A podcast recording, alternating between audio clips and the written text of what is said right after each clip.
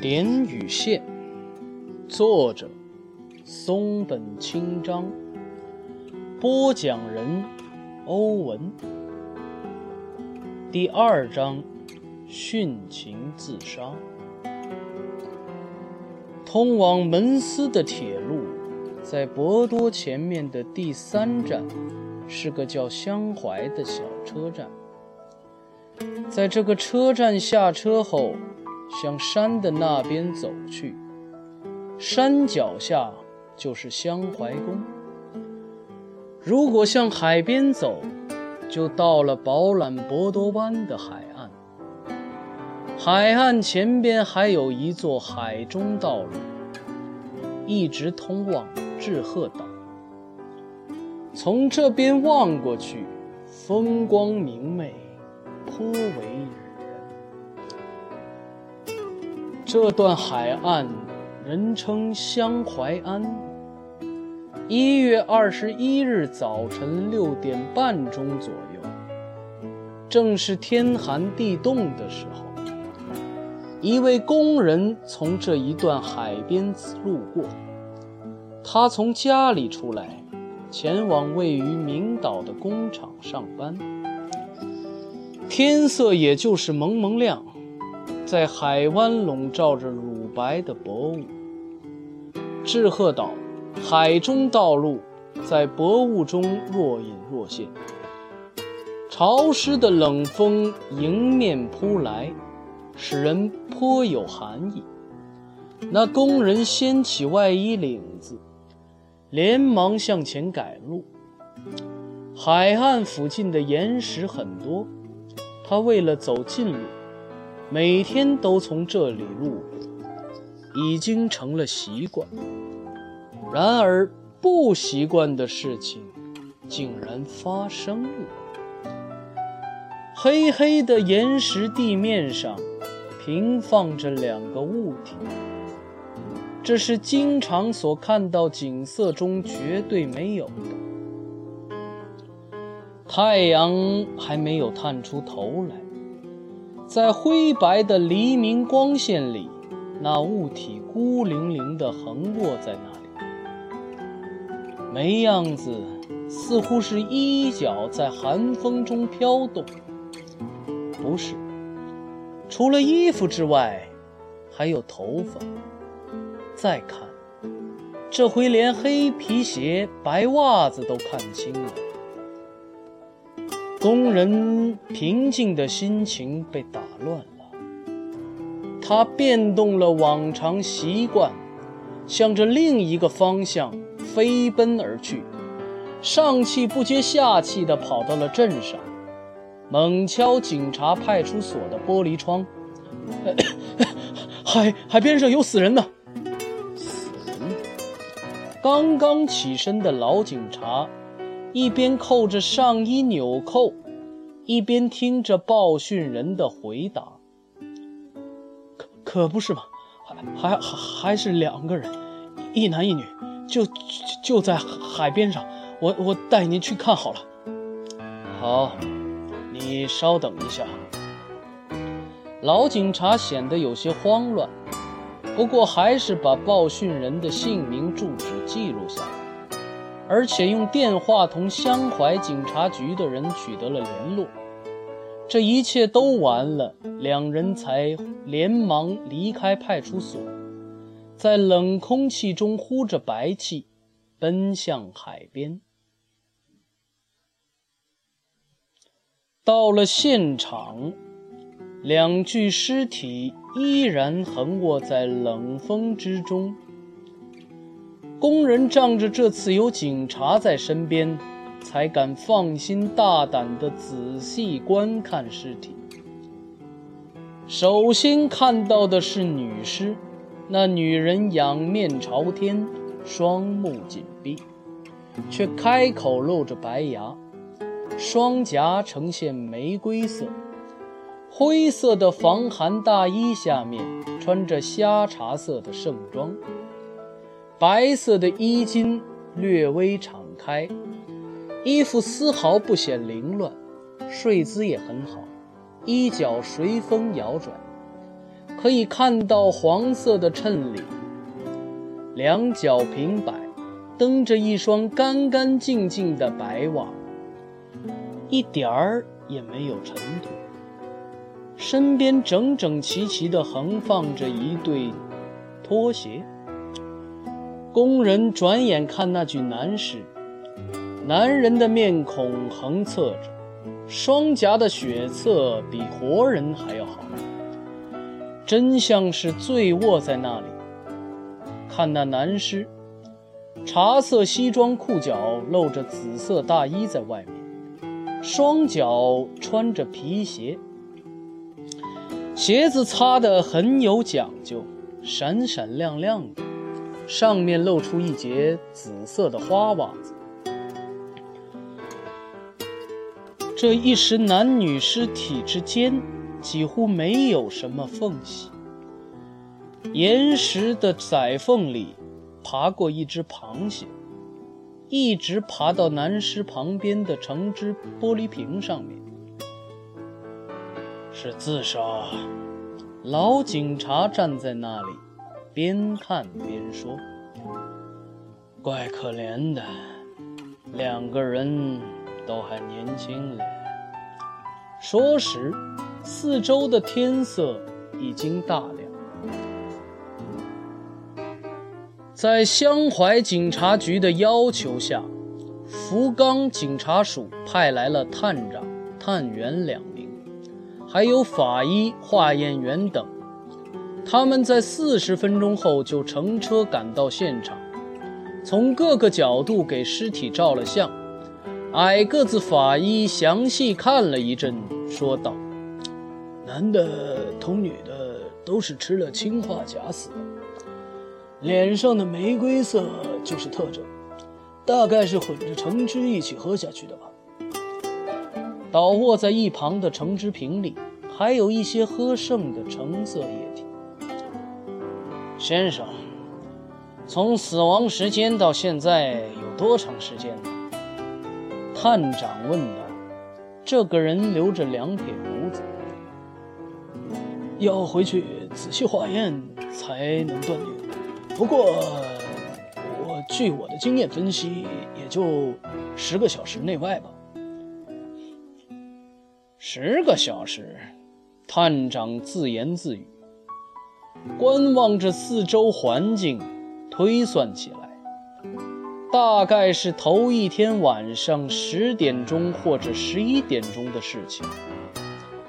探长的双眼似乎在想象着当时的情况。男女同时服的毒，对吧？氰化钾掺在橙汁里面饮下去的。跑到这地方来死，可真是够冷啊。旁边有一个人压低着声音，似乎在喃喃自语。法医抬起头注视着这个声音的主人，原来是身穿着满是褶皱的大衣，四十三二岁，瘦得毫无风采的男子。呀，鸟氏先生。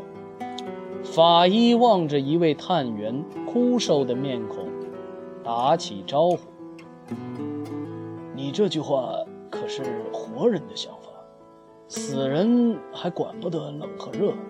照这么说，冬天还喝橙汁，当事人可就顾及不了那么多了。法医笑着说，有一种倒错的心理就是这样，它和普通状态刚好相反，可以说是一种到处的恍惚心理。矮个子法医居然引用了不着边际的文学词句，探员们不觉得微笑起来。就是要喝毒药也需要有果断力啊，大概这种心理的力量才使人下定决心求死。探长也这样表示。探长，这不会是强迫对方一同自杀吧？一名探员小心地求证。这可不像是强迫自杀，衣服丝毫不乱，也没有纠缠的痕迹，显然两个人是商量好的，一起喝下了氰化钾求死。现场的情况的确如此，女的端端正正地躺在那里，洁白的袜子，身旁整整齐齐地摆着一对拖鞋，分明是刚刚脱下的，两两手交叉在身前。一提到这双男女乃是情死，探员们的面色马上松弛下来。既然不是犯罪，事情就简单了，换句话说，没有寻找凶手的必要。用货车将两具尸体运回警署，探员们在寒风中缩着两肩，也乘车回去了。只剩下一如往常的香淮湾，在冬天的朝阳之下，海水随着风势微微摆动。回到警署，仔细检查尸体，每脱一件衣服就拍摄一张照片，方法非常周到。男尸的上衣口袋里有名片夹，身份马上就清楚了。名片夹还夹着月票，是阿佐谷到东京的月票。佐山宪一，三十一岁，名片上详细着写着姓名，前面还有一个上款，某部某司某科候补科长。左边是住宅地址，探员们彼此张望一下，某部某科目前正是被人告发有贪污事件的机关，报纸上几乎没有一天不登载有关的新闻。遗书呢？探长问道。仔细搜寻遗书，可是每一个口袋都翻遍了，连类似遗书的文件都没有找到。一万日元左右的现款、手帕、鞋抽，折成四叠的昨天的报纸，团皱了的火车餐卡、饭票。火车餐卡、饭票，这东西倒有点意思。探长接过饭票，小心翼翼地把它铺平。这张纸大概是塞在口袋里最下面的，已经被团成一团。日期：一月十四日，列车号数七，客人一位，餐费共计三百四十元。东京日本食堂发行，吃的什么不明。探长念出饭票上的要点：女尸身上有什么东西？东西已经全部搜查来了。一个折式钱夹里，里面有着八千日元，小型女人名片四五张，都是一个款式：东京赤坂小雪饭庄阿石。名片上的字体是行书，阿石一定是姓这个女人的姓啊。似乎赤坂有一间名叫小雪的餐馆的女招待，探长判断着说。政府官员和餐馆的女招待殉情自杀，似乎有些像。说着马上吩咐照男女名片上的地址打电报通知，尸体再由法医仔细检验，周身无外伤，男女的死因都是吃了氰化钾中毒而死，推定死亡时间大概是头一天晚上九点钟到十点钟之间。这么说，那个时候在海边散步，然后自杀。不不知是谁讲了一句，简直是舍不得死啊。然而，尸体的照片情形来看，并没有死前交欢的痕迹。探员们听说了这一点，个个感觉到有些意外。一个说想不到死得这样干净，两个人死因都由于氰化钾中毒，这个的确是成立的。看样子是十四号离开东京的。探长端详着饭票上的日期说道，今天已经是二十一号了，是一个星期前就上了火车呢。难道真的是到处游览到福冈才决定这么做的？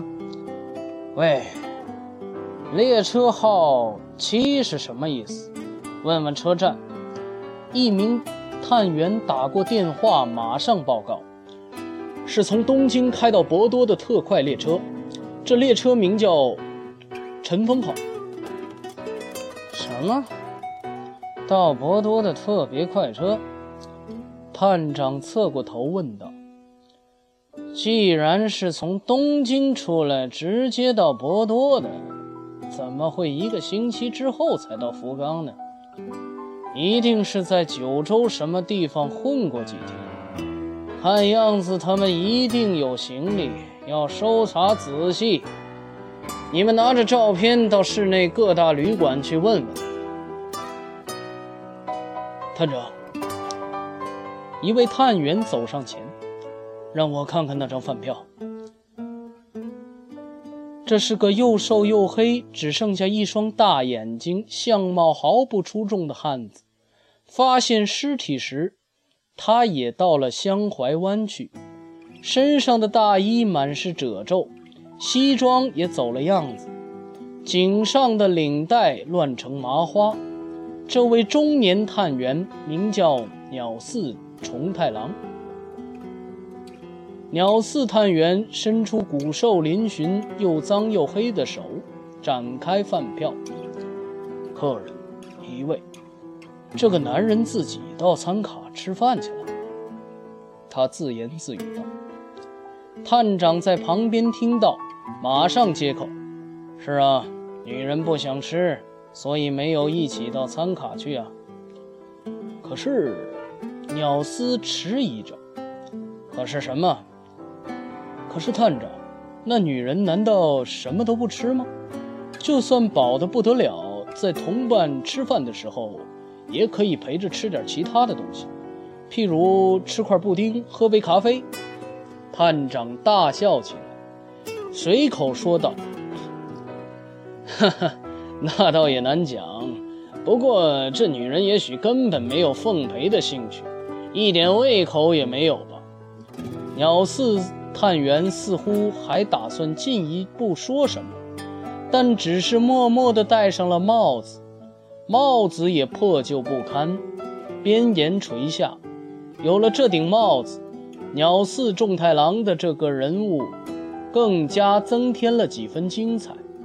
他穿上缺了后跟的鞋子，一头钻了出去。探员出外以后，房间里立刻清静下来，显得空空荡荡。剩下的两位年轻探员不时地给火盆加炭，给探长送茶。不知不觉，白天就要过去，窗子上的阳光渐渐发暗。突然之间，不断有脚步声前前后后地奔跑进来，并不是探员们，而是一群新闻记者。探长，某部的候补科长佐山自杀，东京通讯总社通知我们，所以连忙到这儿来采访您。这批人一边进来一边大叫。今天早晨，警署打来电报去查询时，东京的报馆听到了消息，连忙转告了福冈分社的记者。第二天早晨的报纸一致以大篇幅的报道某部候补科长佐山宪一请死的消息，标题是引人注目的。每一家报纸都认为这并不是单纯的请死事件，目前，某部的贪腐问题正查到重要关头。左山之死显然与贪腐之事有关联。报道说，东京检察厅并没有要求左山出庭受审。不过，据报纸预测，左山的保证人势必将受到审问。这个人一定认为上级事件的受到波折的可能，所以终于协同爱人一起自杀。这些报纸叠成一堆，放在探长办公室的一边。探长本人则在检查一个皮质小公事包的内容。从昨天白天到深夜，探员们查遍了福冈市的旅馆。到了今天早晨，探长在上班的时候，匆匆忙忙地向大家透露了昨天侦查的结果。一位年轻探员在市内一间名叫丹伯屋的旅馆查到，照片上的这个人曾在该旅馆下榻。旅客登记簿上写着公司职员，住藤泽南冲街二十六号，菅原太造，三十二岁，从十五号晚上起单身住宿，直到二十号晚上清理了账目离开。这个客人临时将公事包留下，说明以后来取。现在打开公事包一看，里面的东西平常得很：洗面用具、替换的衬衣和内衣、火车里买的二三本娱乐杂志，既没有文件，也没有记事簿、日记等。探长检查完毕，向着拿回这公事包的年轻探员问道：“怎么，男人单身住在那里啊？”“是的，说是单身。”青年探员回答道。“嗯，有些奇怪，女的干什么去了？这几天她到哪里去了？十五号晚上住起，那正是从东京乘晨风号列车到博多的日子。从这一天天到二十一号的一个星期里，男的一直住在旅馆吗？听说是在那儿从来没有出去过，一个人住在那儿。那几天女人没有来找过他？没有，据说谁也没有去过。”在这一问一答中，鸟饲重太郎突然离开现场，戴上破帽子，悄悄地走出屋外，到了大街上，搭上市内电车，心不在焉地望着窗外的景色。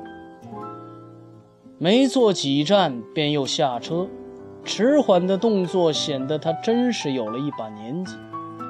他放缓脚步，绕了几条横街，找到了丹波屋旅馆的招牌，便走了进去。管账的从里面迎出来，鸟四给他看了探员证。年轻的探员向探长报告的结果果然不差。鸟饲重太郎听了之后，在消瘦的面庞上堆起了微笑，开始发问：“这客人来的时候什么样子？”呃呃，我想想啊，好像是很疲倦，吃过了晚饭马上就睡觉。”账房答道。“每天不出门，多么无聊啊！那么他怎么打发日子？”“连女工都叫得少，不不是看节目就是睡觉。女工们都说这个客人可真阴沉，不过他好像一直在等电话。”“等电话？”鸟四的大眼睛闪出光辉。“嗯，可不是嘛，他对女工说过，对我也说过，会有电话找他。如果有电话找来，务必马上通知他。据我看，他一天到晚不出门，就是为了要等这个电话。”“这倒也很难讲啊。”鸟氏点了点头。“那么电话来了没？”“来了，是我接的电话，二十号晚上八点钟左右，是个女人的声音。叫监元先生来接电话。女人的声音，不是左山，只提监元。是的，我知道这位客人一天到晚在等电话，所以马上就到了他的房间去。我们这里有分机，可以把电话接到他的房间去。电话里讲了些什么内容，你知道吗？账房听了这个问题，不觉得微微笑。哈哈，不不，我们这儿不允许偷听客人的电话内容。鸟四好像感觉很遗憾，舌头啧啧了两声。以以后怎么样啊？电话好像只说了一分钟就挂断了，客人马上吩咐结账，付了钱，把这个公事包留下来，就出去了。说实话，我做梦也不会想到他会去自杀呀。鸟石重太郎把手托在腮胡须的下巴上，沉思了起来。一个候补科长佐山，在一个星期以前就投诉到这里，专等一个女人的电话，而且电话来了的当晚就立刻殉情自杀。这可真是奇妙啊！火车餐票上写着“客人一位”的字样浮现在他的眼前，他喃喃地说道：“佐山住在这里，专等那个女人。”他为什么必须要花一个星期的时间呢？来等待着一个和他自杀的那个人呢？